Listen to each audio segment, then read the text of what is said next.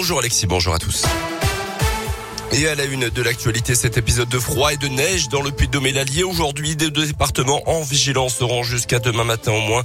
Des faucons sont attendus sur les hauteurs. D'après la préfecture du Puy-de-Dôme, qui a d'ailleurs prolongé hier l'arrêté rendant obligatoire les équipements hivernaux sur l'ensemble du Puy-de-Dôme jusqu'à dimanche inclus. Les conditions sont délicates en ce moment sur la 89 à partir de Combronde notamment et entre Clermont et Saint-Etienne. Soyez très prudents, notamment sur le réseau secondaire. On fera un point euh, complet sur la météo à la fin de ce journal. Les soutiens d'Éric Zemmour gagnent en justice contre la ville de Thiers. On en parlait hier. Marion Maréchal, une des soutiens d'Éric Zemmour, s'était indignée sur son compte Twitter de la volte-face, selon elle, de la mairie auvergnate, juste avant un meeting prévu hier soir à Thiers. Selon elle, l'équipe de campagne avait signé un contrat et récupéré les, salles, les clés d'une salle municipale pour retenir une réunion publique. Euh, faux avait rétorqué la mairie de Thiers. L'affaire est passée en justice hier et l'équipe d'Éric Zemmour a obtenu gain de cause. La ville de Thiers a été forcée d'ouvrir cette fameuse salle et de verser également 1500 euros de dédommagement. Sept véhicules emboutis vers 3 heures du matin hier à Clermont. Un automobiliste à la conduite hasardeuse a embouti pas moins de plusieurs véhicules en stationnement dans le quartier de la gare. Sa voiture a fini par partir en tonneau avant de s'immobiliser sur le toit. La quasi-totalité des occupants du véhicule se sont sauvés à l'arrivée des forces de l'ordre, sauf un, un jeune homme Détecté avec plus d'un gramme d'alcool par litre de sang lors des auditions, il aurait refusé être le conducteur de la voiture, expliquant avoir été passager, mais que pendant les tonneaux, il se serait retrouvé à la place du conducteur. Sa garde à vue a été prolongée hier soir, le temps pour les enquêteurs de vérifier ses déclarations. Dans le reste de l'actualité, les approvisionnements de gaz en provenance de Russie pourraient être coupés dès aujourd'hui. C'est ce qu'ont annoncé en tout cas hier les ministres de l'économie français et allemand. À partir d'aujourd'hui, le président russe Vladimir Poutine a annoncé que les consommateurs de gaz de Russes de pays, je cite, inamicaux devront avoir des comptes en roubles en Russie pour payer leurs factures. Une option écartée par les pays européens.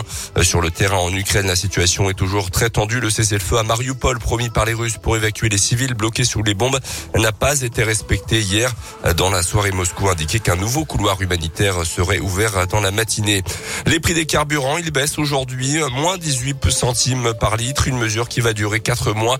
Les tarifs avec les remises seront bel et bien affichés sur les totems aux entrées des stations-service, euh, contrairement à ce qu'avait indiqué le gouvernement dans un premier temps. Pédaler pour produire de l'électricité, c'est le choix qu'ont fait les collectivités locales pour lutter contre la flambée des prix de l'énergie.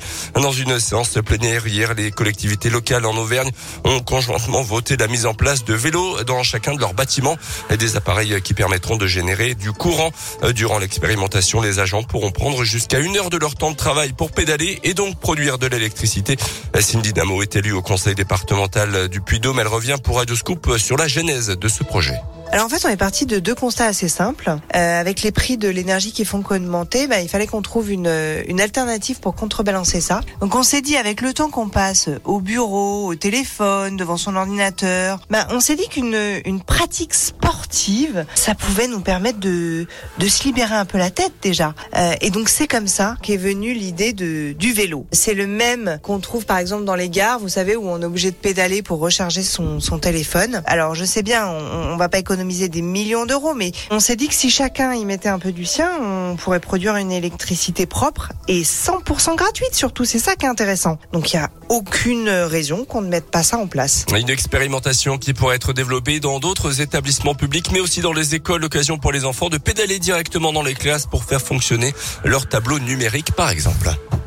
Bah voyons. Bah voyons, pourquoi pas Pourquoi pas, ouais, ouais c'est ça. 7h04, lecture reviendra tout à l'heure euh, à 7h30. Ça continue en podcast radioscoop.com et appli mobile. Ed Sheeran, voici Shivers.